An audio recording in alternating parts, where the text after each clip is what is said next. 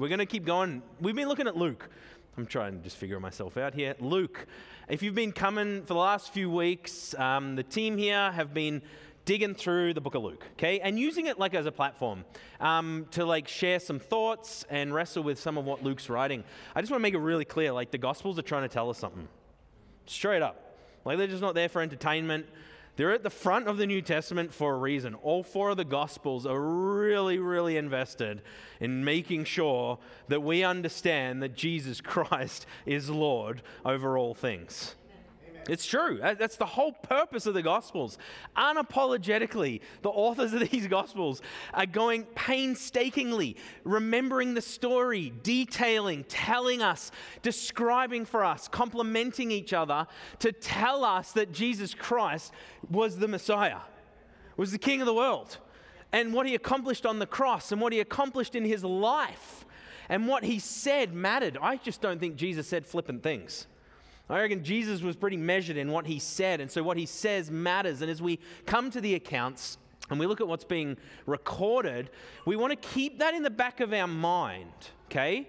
We want to keep that in the back of mind always that, like, they're actually trying to tell us something and they're pointing toward something, and we want to remember that. Today, I'm just going to be touching on a really short little scripture and using that as more of a um, 30,000 foot overview than it is about detail, okay?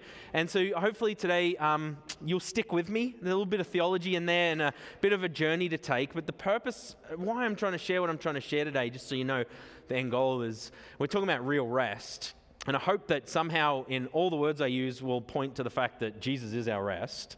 That's good news. Um, but that um, there will be certain practices and certain rhythms that will be really important for you and for us as the people of God to embody that. Um, you know, even showing up on a Sunday is a great way of you being countercultural and being a little radical and saying, hey, I'm going to put my trust in this God thing and pattern your life after that. There's going to be certain rhythms and practices that I'm not going to go into today. Is that all right?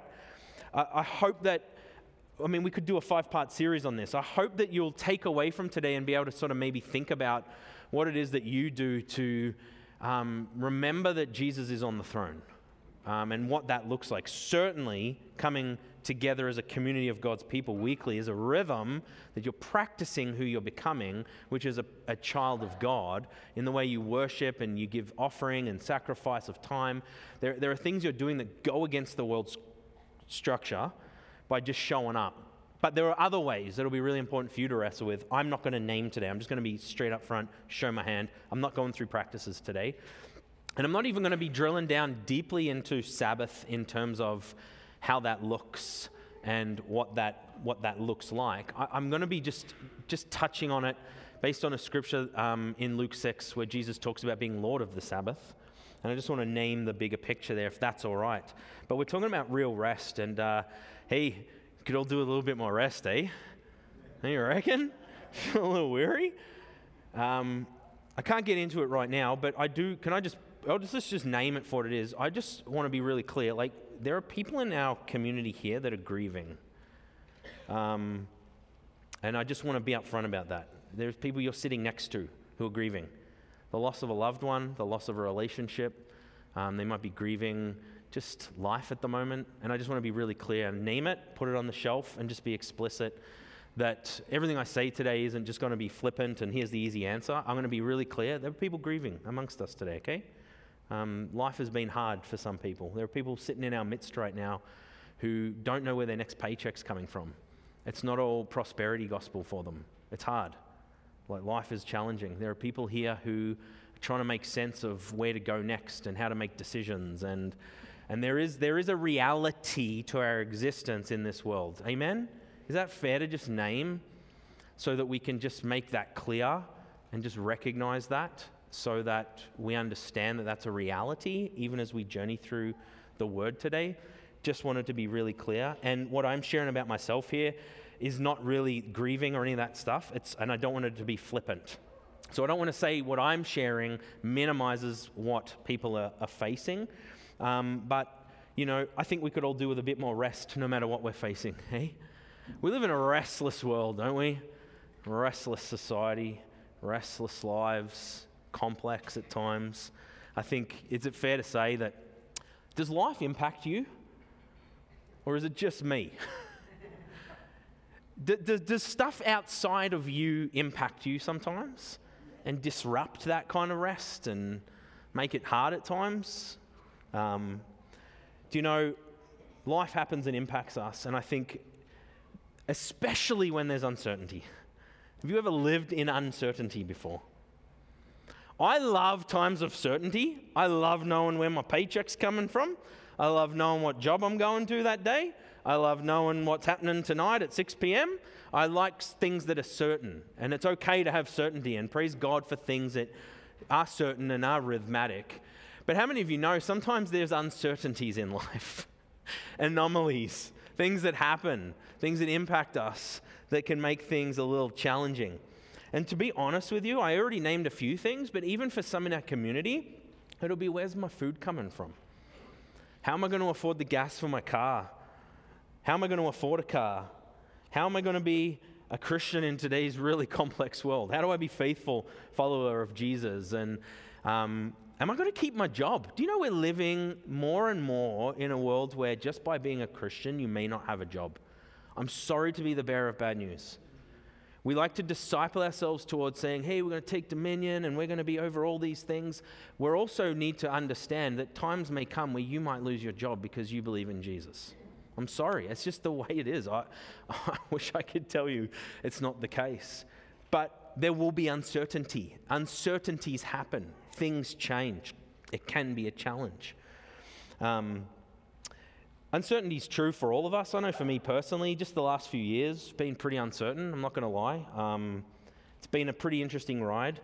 Um, just for those that don't know me, I've, i was a pastor here for about 10 years. Love being part of the Father's House Church. It's been great. And I recognize that not a lot of you know me because this, the, the context of this congregation has changed and there's so many new faces and it's awesome. So I don't just assume that people know who I am. But in 2019, I, the word of the Lord came to me. It was pretty obvious to Ashley and I, my wife. Um, Mid 2019, we began to just really wrestle this, this unsettledness, this, this, this thing that was going on. We couldn't quite name it. But then the word of the Lord came, and it was that we were to transition from our role um, as pastors in Bon Accord after a five year stint, um, doing our best to be faithful and serving God in that place. Uh, nothing had happened. There was no sin. There was no bad stuff. There was just a sense that God was moving, and it was unsettling. It was a little scary, to be honest. Scary because how many of you know there was security in like a role? Um, there was, and it was a good role. It wasn't like bad. Everything was going really well like it was healthy. I feel like our church congregation had grown to almost 100 people, and in this tiny community, God was doing a great work. And it just felt like this sense of like the time was done for us. And it was like, wow, okay. And we had to wrestle through that.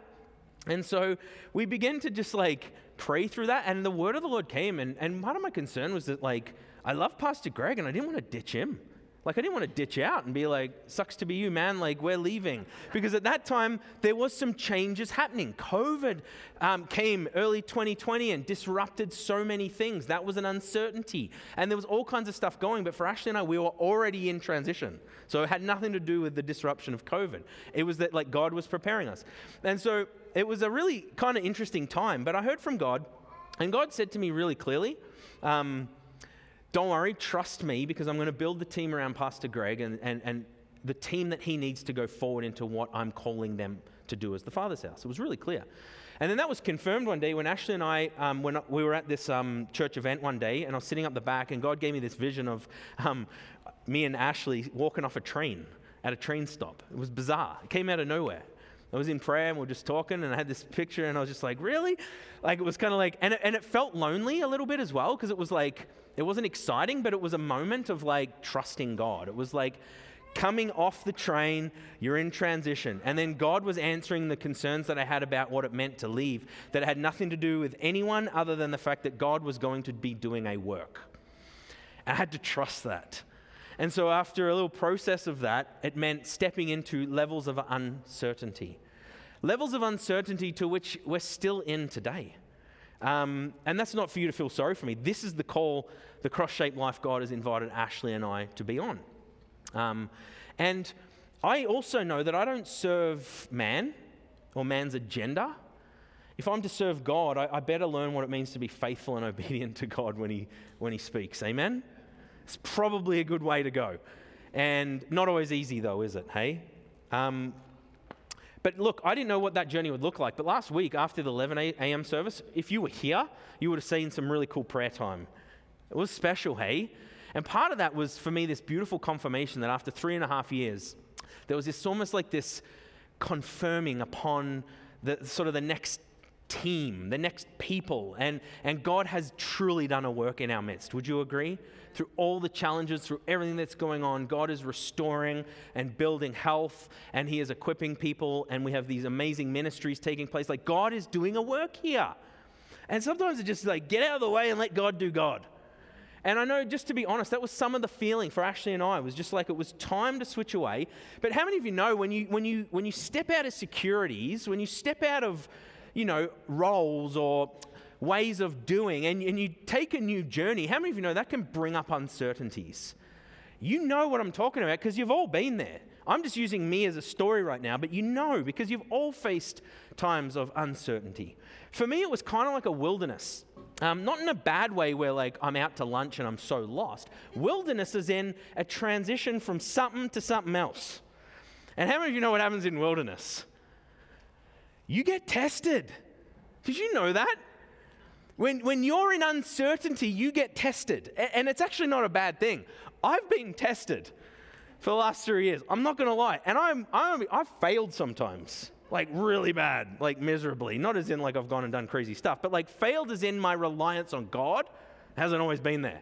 Because I was pretty used to ways of doing and thinking and being. I had a security in my income, I had a security in a role, and now I'm living paycheck to paycheck. I don't even know where that's coming from sometimes.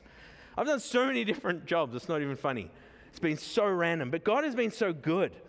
He's taken me out into the community, into places of brokenness, places that I thought I knew existed and I knew all about, but, in, but God brought me to be present to them. Spent some time at Oak Hill Ranch, if you know Oak Hill Ranch, working with the young people as a child and youth care worker.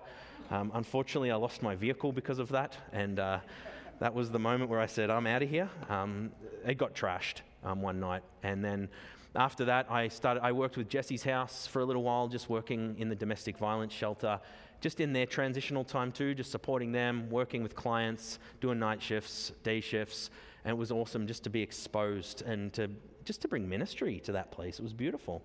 And then um, working with victim services the last two years has been wow, like a, it's like opening like like removing the sheet over our city and seeing what's really going on. You know what I mean?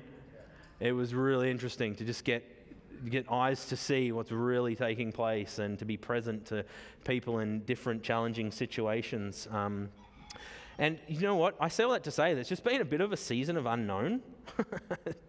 it's, I laugh because it's humorous, but it has been. It's been the last couple of years have been a real season of unknown.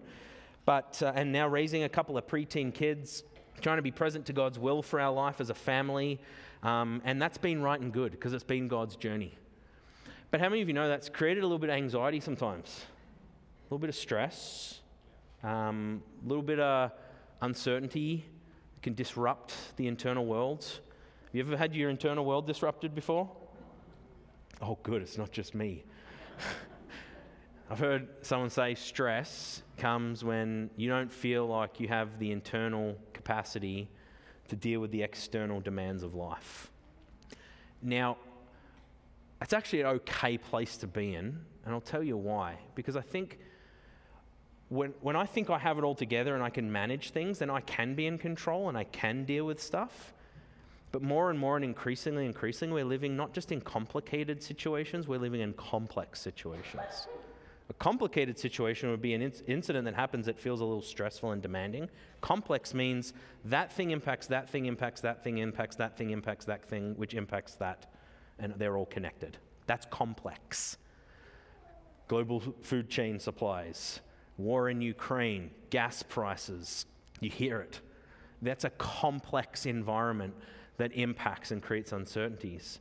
Um, living in complicated lives can create a sense of being a bit overwhelmed at times, see? And, and can cause some internal disruption. And that can be hard. You've all been stressed before, haven't you, hey? Can you identify when you don't feel like you have what, what is required internal to meet the demands of the external, and that you find sometimes the external demands are actually setting your agenda? Are actually setting the agenda for your emotions, for your well being, for your decisions, because the external is so demanding. Have you found that before? It's hard to have that inner peace sometimes, isn't it, eh? Disrupted. Um, that's been the journey for me the last three years, and I know you're all been on your own journeys too. Um, and I wish we could hear from you all. I really do. I really wish you could all get up here, share testimony, and, and tell us what that's been like and what's going on. So I can only use myself right now with the time I've got. And again, even that, it's not the deep levels of grief some of you have faced. It's just my own little journey because I went from one job and I'm working out what's next. Still not clear. Ashley and I are coming toward the end of that, and we have some really big things that we're discerning and working out what's next and right and good, but we're not rushing into that. But all this has taught me that my ultimate rest, and this is the lesson that I've had to learn, my ultimate rest, because it is so complex and disruptive, I'm learning comes from God. Sorry to give you the simple answer. And it's just the way it is. It's a lesson that I've learned in these last three years that where I, I, I, can no longer just lean on my own understandings. Remember Proverbs? Remember the, the, the Bible verse that says, Trust in the Lord with all your heart, all your decisions, all your will, all your emotions. You trust in God and you don't lean on your own understandings. My own understandings are so deeply formed in me, they're part of my sinful, before Christ nature, ways of thinking, seeing, doing that are so profoundly strong, and they're there, and I'm told to trust in God, lean not on my own understanding, but in all my ways acknowledge God, and what? He'll make your path straight. So, part of wilderness, part of that testing, part of that living in uncertainty, part of the unknown is actually the humility to say, I'm being shown where I put my trust. Because where I put my trust in a season before, where I was maybe living in sin or living away from God, I'm now being shown what it means to rely wholeheartedly on God. Not because God's awful or mean, not because God is this terrible per- thing, being. It's that in brokenness and in the uncertainties, which I'm not saying God causes, but in those things, God shows up and walks with us to show us where we need freedom. Because sin keeps us in bondage. Ways of thinking, doing, and being can actually keep us in prison. And when we go on a new season where we've, we've leaned in on things that God has done, but He's showing us a new way, we walk away from our identities in the world and we say, okay, God, how do I trust you? Isn't that the journey? That's the journey of our Christian walk, is learning new patterns of thinking and seeing and doing that relies on God as the King. And that's the journey we're taking. One of the things that we need to realize, I think, well, I've needed to realize, is that like the reason you feel so stressed out and disrupted and stuff in that internal reality is simply because there's a part of you that actually longs for rest. You want it. You look for it in all kinds of things holidays and TVs and whatever, all not evil or wrong when rightly ordered under God's creation, rightly ordered in joy. But when those things become the way or the means in which we try and find rest because the internal is so disrupted, I'm, go- I'm sorry to tell you it's not going to fulfill you. Um, it's just a hard thing. But what you want to identify is that deeper longing for rest. Stop focusing on the behavior and look at that deeper longing for rest because it's actually part of who you were created to be. Did you know that? Do you know that you and I were created for rest? You see it as you sleep. I mean, how many of you know you need to sleep? You go a couple of days without sleep, man, you're hallucinating. I wouldn't know, but apparently, after three days of not sleeping, you begin to hallucinate. You have a parasympathetic system in your body that is an involuntary system. Your involuntary system you can't control. You hold your breath for too long right now, you might pass out, but your involuntary system kicks in and you start you're breathing again and your heart's pumping again, like you're good. Your involuntary system exists because when you, you're in your fight, flight, or freeze response, man, your adrenaline pumps, then your involuntary system kicks in so that you can rest and restore. Even the way your physio, like your physical being was made was actually to pattern itself after rest. I'll never forget just a fight, flight, freeze story. It's nothing to do with my sermon, but I think I've told you this before. But I was laying in bed one night. It was like two in the morning, and I heard this bang crash. Now I'm short, and I've had to defend myself a lot growing up. Before I was a Christian, I, I had to look after myself. And so when those things happen, my fight kicks in. I'm, I'm, I'm a fighter. If I get cornered, I will be aggressive. I heard this noise at two in the morning. I jump out of bed. Sorry for the image. I wear boxer shorts to bed. I jump up and I jump out of my bed and I said, Get out of my house!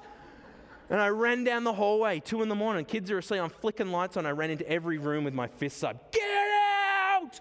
Screaming, adrenaline, fight, ready. I would have ripped someone's neck open. Like I, I was like intense. And after 10 minutes of running through every room in the house and waking up everyone in Notre Dame, Morinville, I, I was just like, what? And I was freaking out. I walked into the bathroom and we had little kids. And so we had like a, a toy bin for like the bath toys. And they're on suction cups and they stick to the wall. so the, the suction cups had come off and all the toys crashed into the bathtub.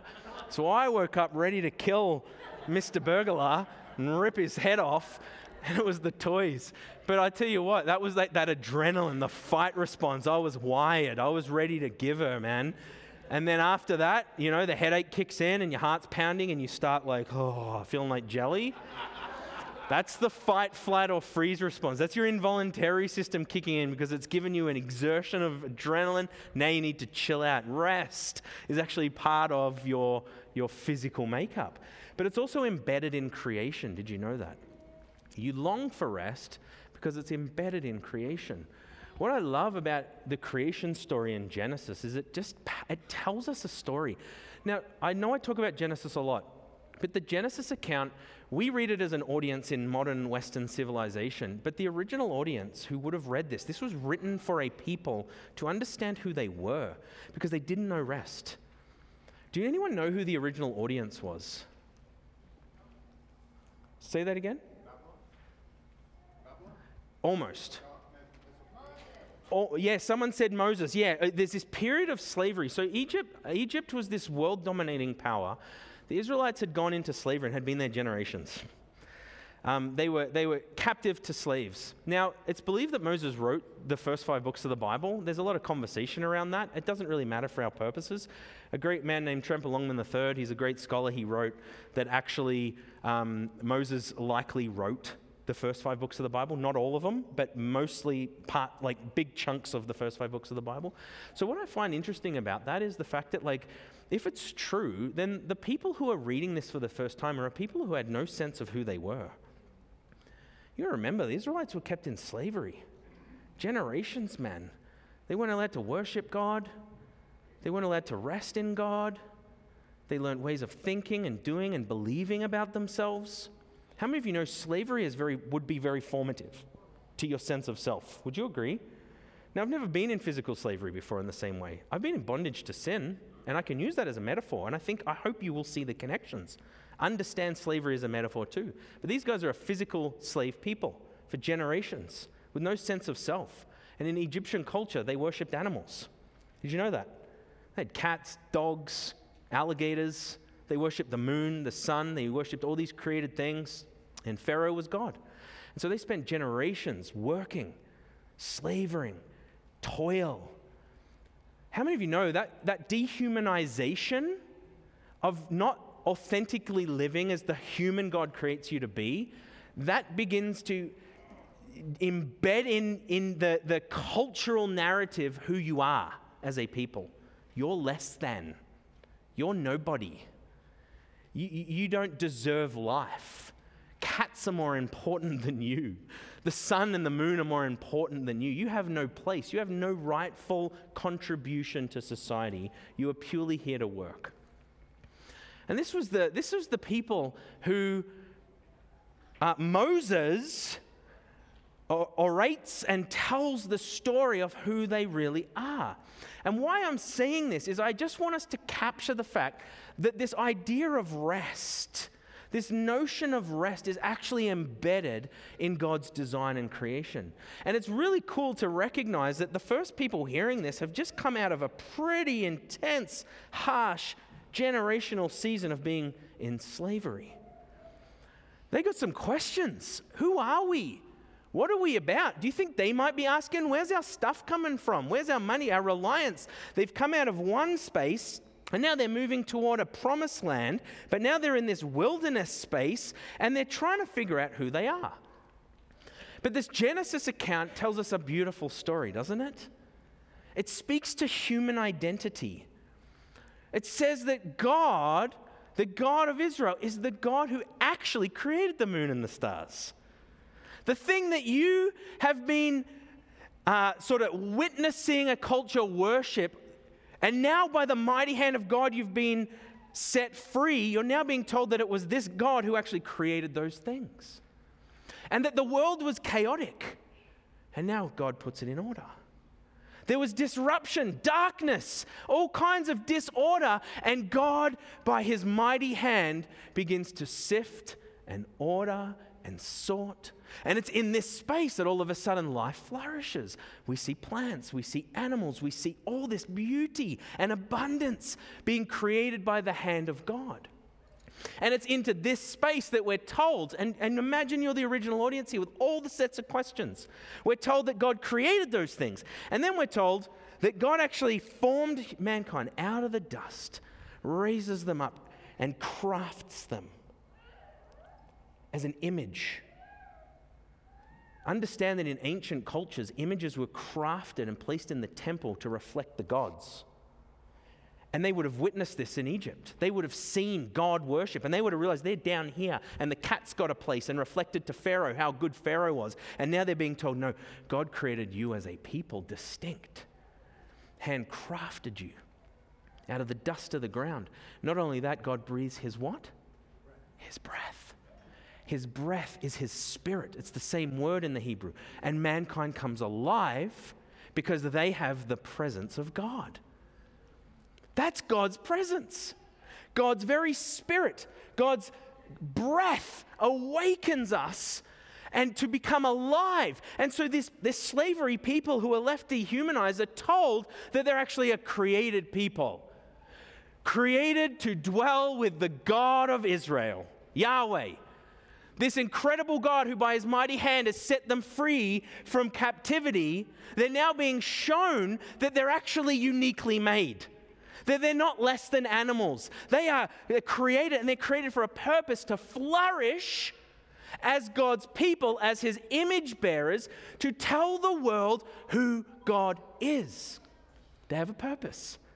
And we're discovered that on the seventh day in this creation story, after that God had ordered everything and created mankind, God rests. I know we've talked about this before when I've preached, but it, you know, you get this image of God just like, ah, he's done, kicks his legs up, everything's done. God did not need to rest, by just so you know. God is self-existent. He is absolutely loosed from all limitations. God did not need to sit back and rest. This idea of rest, the seven day in Hebrew, seven means completion. All the work was done, everything was ordered.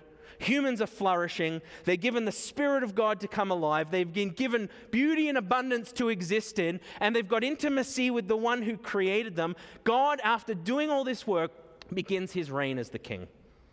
Not that he wasn't the king before, but the earth is his tabernacle. And God has ordered the chaos and placed things in order and created humankind and takes up residence as king of the earth. This is rest. This is what we're told rest is to a people who had never experienced rest, who had been slaves, and now being told that actually they can rest. Why? Because God is on the throne. We all know the story that sin disrupted this order. Amen? If you're not a Christian today or you're new to church, sin might sound like a strange word. Sin is just a way that, that helps us make sense of the world. It helps us recognize that there is brokenness and where that comes from.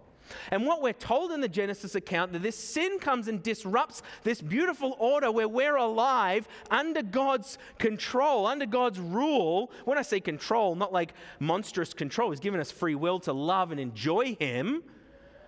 But we realize that this thing comes in and re narrates life and puts God's perfect order into disorder, right?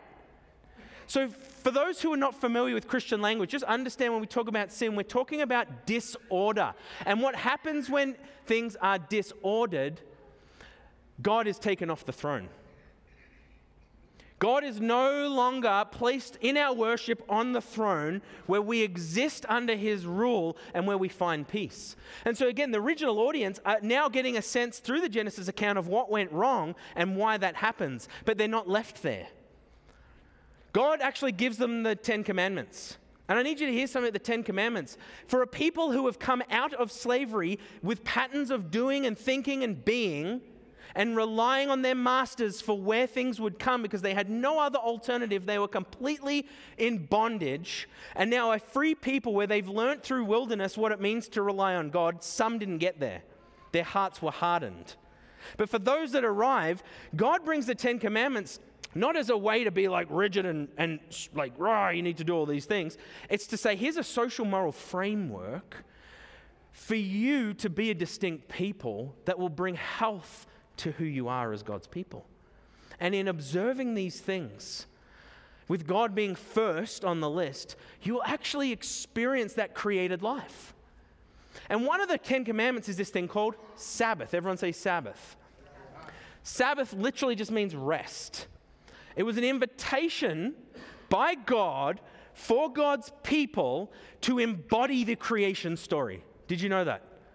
It's actually a way of not just knowing it, but living it. Embodying this truth that God is on the throne and that you can find rest in God. We're in the midst of a world where that isn't happening, in the midst of a world where cultures, in their pursuit of progression, and progressiveness in advancing technology and building bigger empires and having larger armies and, and dominating the world. Israel, this little unknown people, are shown to be countercultural by embodying the living scripture to rest. So, rest becomes this formative pattern that they embody, that they're invited to take on so that they don't forget that God is king. Sabbath was a weekly thing. It was to practice on the seventh day, this notion of rest. But more than just sitting around and resting, it was ceasing from all things and remembering God's agency. God's agency, which is countercultural because we love our own agency. We love to be in control. We love to manipulate outcomes.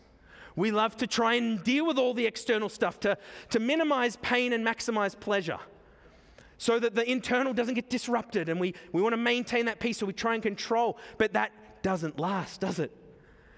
And so, this pattern of Sabbath was this recognition that out of this creation story, out of who they were called to be, they are now going to embody the text. But how many of you know the challenge with formative practices in any form is that when they lose sight of their meaning, can actually become deforming?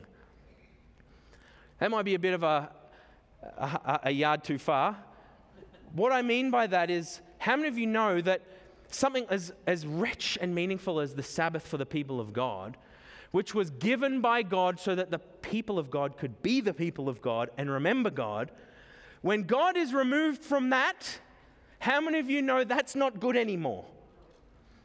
You can practice that all day long, but without God, it becomes a religious structure. How many of you know coming to church without proclaiming Jesus can be a religious structure?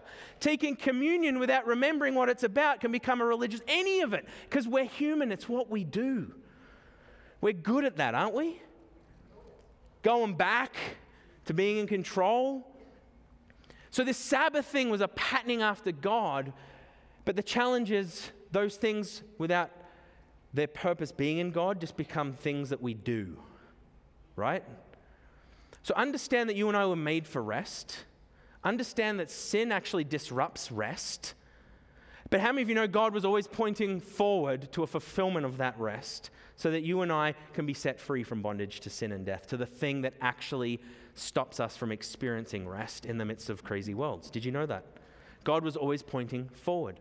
One of the things about religious kind of structures is I heard someone say once, it, it doesn't matter how much you know the scripture and how good you are at remembering the scripture. If, when you read the scripture, it doesn't turn you more into Jesus, you're reading it wrong. That these things are actually meant to be forming us toward trust in God. That's their purpose. The purpose isn't for themselves. And this is the tension that we see when Jesus arrives on the scene, isn't it? This is what happens in Luke chapter 6, where we come to our text. You see, the Sabbath ritual had become over generations steeped with more and more and more laws, man made laws. You couldn't even sneeze on the Sabbath for fear of work. All kinds of stuff was going on because the purpose of God forming Israel to be his people was to be the image bearers to reflect God to the nations. Did you know that? They actually had a purpose. It wasn't just to be Israel, it was actually to be a distinct people, to declare the God of Yahweh through who they were becoming in these practices to the whole world. This is one of the things. And this is one of the things that got Jesus really worked up. If you read Luke, I think it's chapter 12, there's a story about the temple. Do you guys remember this one when Jesus actually gets a little bit upset? Upset is a easy way of saying it. But do you want to know what upset him? It was that in the temple was the place where sin was dealt with and God's presence was to be made known so that all the nations could come and know God. The temple had become another religious structure void of any sense of worship. And the temple became a nationalistic symbol of their pride and their identity outside of God. That the court of the Gentiles in the temple was the place where all the Gentiles of the known world could come and worship God. Did you know that? And so here they were with tables selling birds and animals for the sacrifice at inflated prices, not only ripping off their brothers and sisters to make a gain, but what they had done is set it up in the court of the Gentiles. The whole purpose of them being and being formed towards God was so that they would bear witness to the world about the goodness of God. And in their own religious systems, that was no longer the case. And so they've set up these structures in the court of the Gentiles, and Jesus, uh, justice mattered to God. And not retributive justice, justice that sees the broken delivered. Justice that sets right what is wrong in the world. Jesus comes and sees this thing, and he, it must have just enraged him. And he flips the tables and he says something really fascinating. You've turned this is you've turned this into a house of thieves. But didn't you know my house is a house of prayer for all the nations? Quoting directly from Isaiah 56 quoted exactly. If you want to know what Jesus was thinking when he flipped tables, read Isaiah 56 and you'll get word for word what was in his mind. When it says, Let the eunuchs come to me, the one who is outside of the community, if they hold the Sabbath and they worship God, let them come. Let, do not withhold the foreigner from coming and worshiping me. If they, withhold, if they participate in the Sabbath and they, they trust in God, don't stop them from coming. And here in the court of the Gentiles, they have stopped them from coming. So recognize when Jesus comes, things like Sabbath and temple became these religious systems that actually sought, sought out the good of the elites and the aristocracy. And there was nepotism and family rule and all this sort of stuff going on. And Jesus shows up. And you know what Jesus said? He said something pretty crazy. He says, I am the temple. He comes up and says, Something greater than the temple is here. He shows up on the scene and he's already pointing to himself, the fulfillment of all these things. You see, the temple was to deal, deal with sin so that they could find wholeness and worship God in his presence. And Sabbath was a patterning after who God created them to be, to be countercultural. This is always pointing forward to an ultimate rest that would be fulfilled by the Messiah. So they're waiting.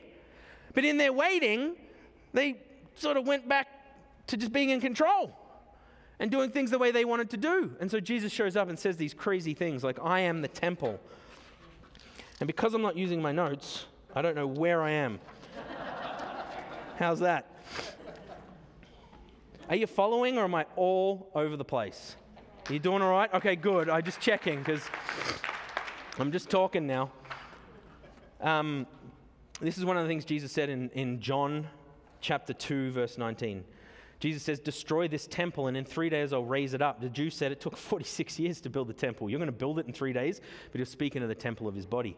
The Jews hated the fact that Jesus was now starting to embody the temple and embody Sabbath and was embodying these truths, he started making these crazy claims. Matthew 12, 6, 8. I tell you, something greater than the temple is here. If you had known what these words mean, I desire mercy, not sacrifice, you would not have condemned the innocent. For the Son of Man is what? Lord of the Sabbath. Here is this crazy claim where Sabbath and temple became part of their national identity and it became more about a nationalism than it did about a formative thing that helped them understand to be God's people and to bring everyone in. It became a, a caste system, it became a way of keeping people on the out, it became religious elitism. And here's Jesus saying, I am the temple, something greater than the temples here. And he's pointing to himself, and now he's embodying the truth of temple. How many of you know? Because he will deal with sin once and for all. The thing that has always separated, the thing that disrupted our rest, the thing that caused disorder, Jesus is now starting to point to himself and say, I am the one that will deal with all these things. And not only that, I'm Lord of the Sabbath. I'm Lord of the rest. The rest that you were to have and experience in Sabbath now has become a religious structure. I'm going to come and fulfill this because God gave you the Sabbath, not for Sabbath to give to man. I am the Lord of the Sabbath. And this is why it's interesting in Luke chapter 6, if you've been following the Luke story, is Jesus has a moment where he's in his Galilean ministry. He's preaching, he's teaching, he's healing, he's, he's doing all kinds of cool things because he's embodying the Isaiah scroll that he said that he's here to set captives free and recover sight to the blind. And now he's out doing it. He's actually showing the reality of this new kingdom into which all things will be fulfilled in him, pointing towards his sacrifice. And he gets to Luke chapter 6, and it says that he's out with his disciples picking grain on the Sabbath because they're hungry. The Pharisees are like, ah, ah, you're picking grain. That's work. You're working. And Jesus is like, listen, man. he didn't say, listen, man. Probably said something else. He, uh, he points to a scripture which is really fascinating, we're not going to dig into. They say, Why are you doing what's unlawful on the Sabbath? And he's like, Haven't you heard what David did when his companions were hungry? There's an Old Testament story where David had been anointed king. So he had rightful kingship. Now, he hadn't fulfilled his kingship yet, but he was anointed as king, right? And so he goes, there's a story where he goes and eats some of the table of presence bread because they're hungry and they need it. But because he was anointed as the king, he could do it. And here's Jesus saying, Don't you know about the story with David? Jesus is already pointing the fact that he's been anointed the king.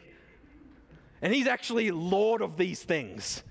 And they didn't like it because it's a power struggle now. Now it's a, it's a sense of like, what we have control over, you're challenging. So we're going to kill you. And that's exactly what happens. We know this. We know this. The point, what we're focusing on today, is the fact that Jesus begins to point to himself. And this is the purpose of Luke.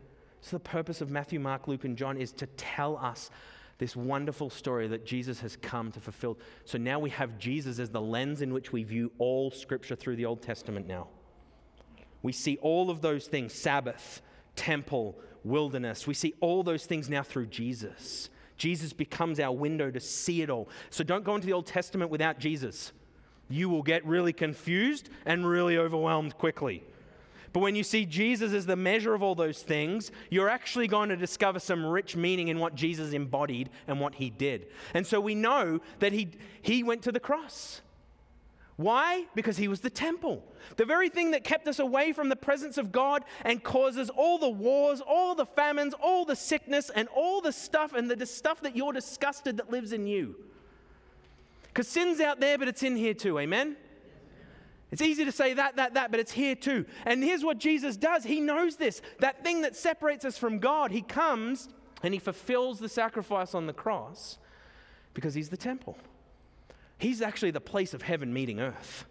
He's the place where heaven interacts with earth. He's the place which brings heaven down to earth through his perfect sacrifice. Because what Jesus did on the cross was more than just take your place, he actually defeated sin and death. That's what the Bible said. Like he actually defeated sin and death. The very thing that keeps us outside, where they were the temple and the sacrifice and all this stuff, the work was done in Jesus.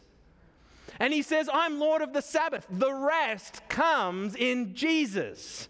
This is the, this is the shocking claim. Because Jesus goes to the cross, he not only defeated the sin of death, he reconciled a lost people back to God.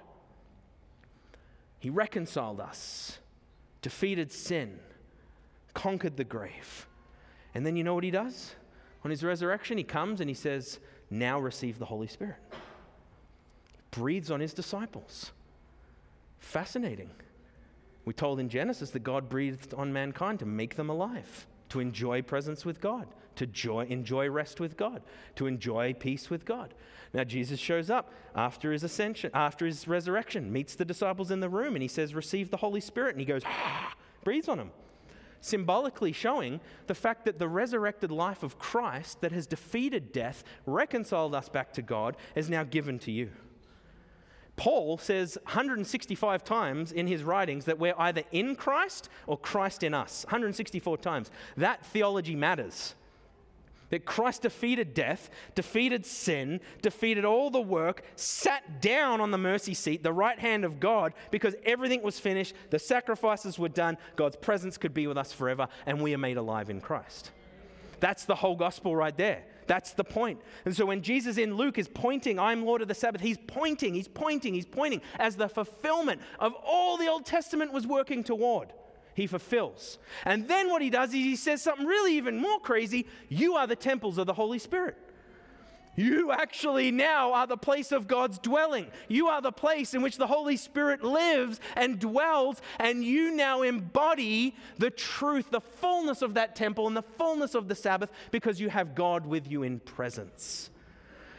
That's why when I'm stressed out, when so much on the external is pressing to set my internal agenda. I realize that I actually am the temple of the Holy Spirit. And how many of you know that the external demands of life no longer need to set my internal agenda?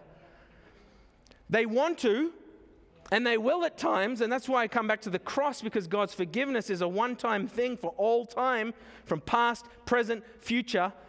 But how many of you know that the truth is in this disrupted, uncertain life, the Gospels are declaring with a victory like cry that Jesus is the Lord of the kingdom. He's taken up rightful residency on the throne. He rests because the work's done.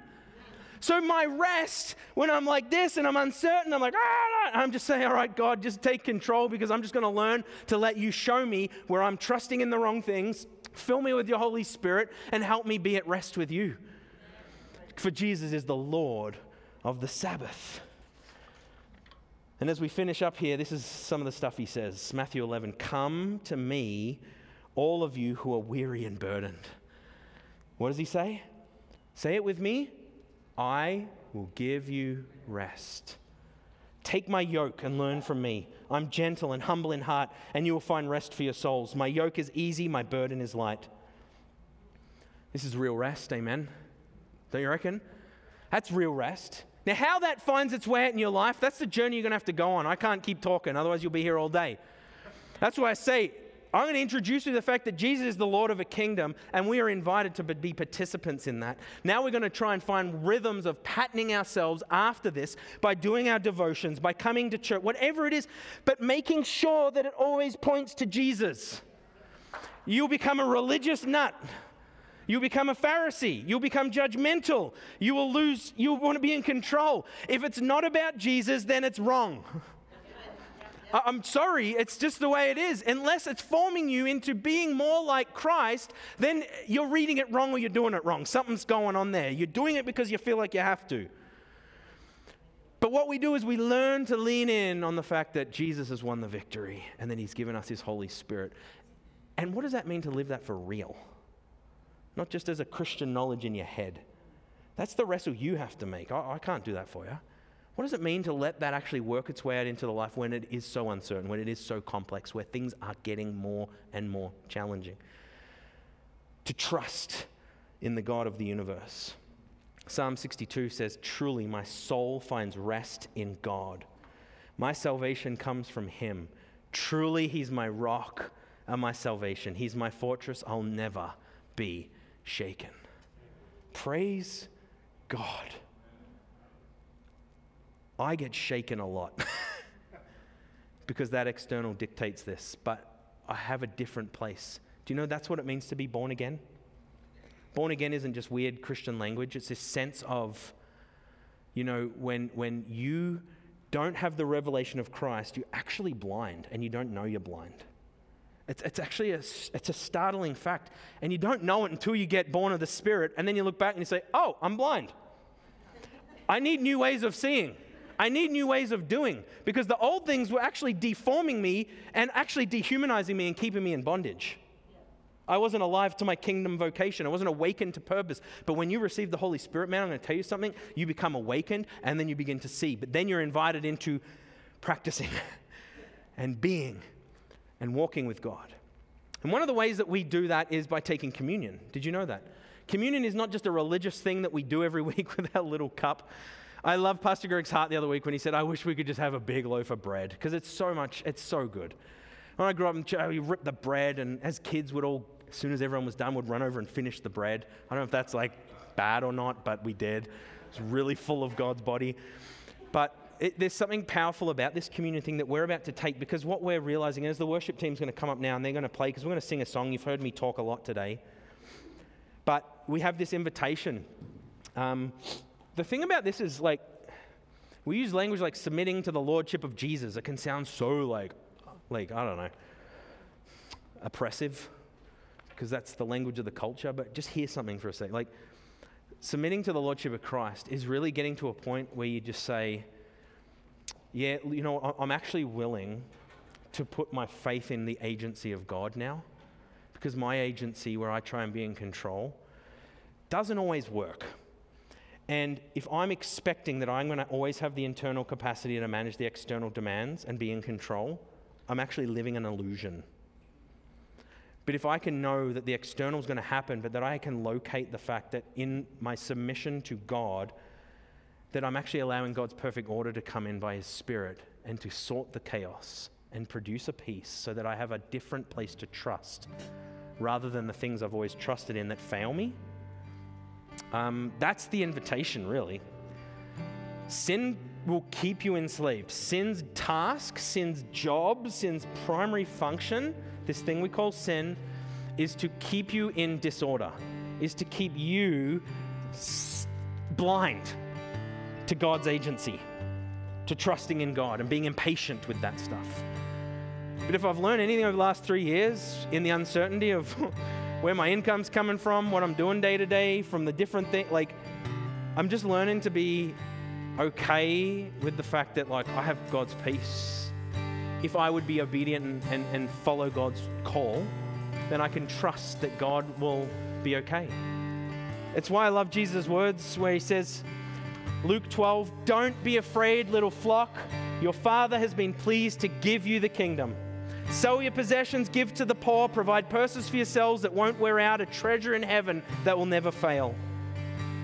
Don't be afraid, little flock. It's the Father who has been pleased to give you the kingdom. Submission to the Lordship of God is actually God's pleasing will for your life. It's, it's, it's just recognizing his agency and he gives. And so as we come to communion today, it's interesting that we've been talking about Egypt and slavery and all these kinds of things because on the night of Jesus' arrest, he had the Last Supper. It's a Passover meal.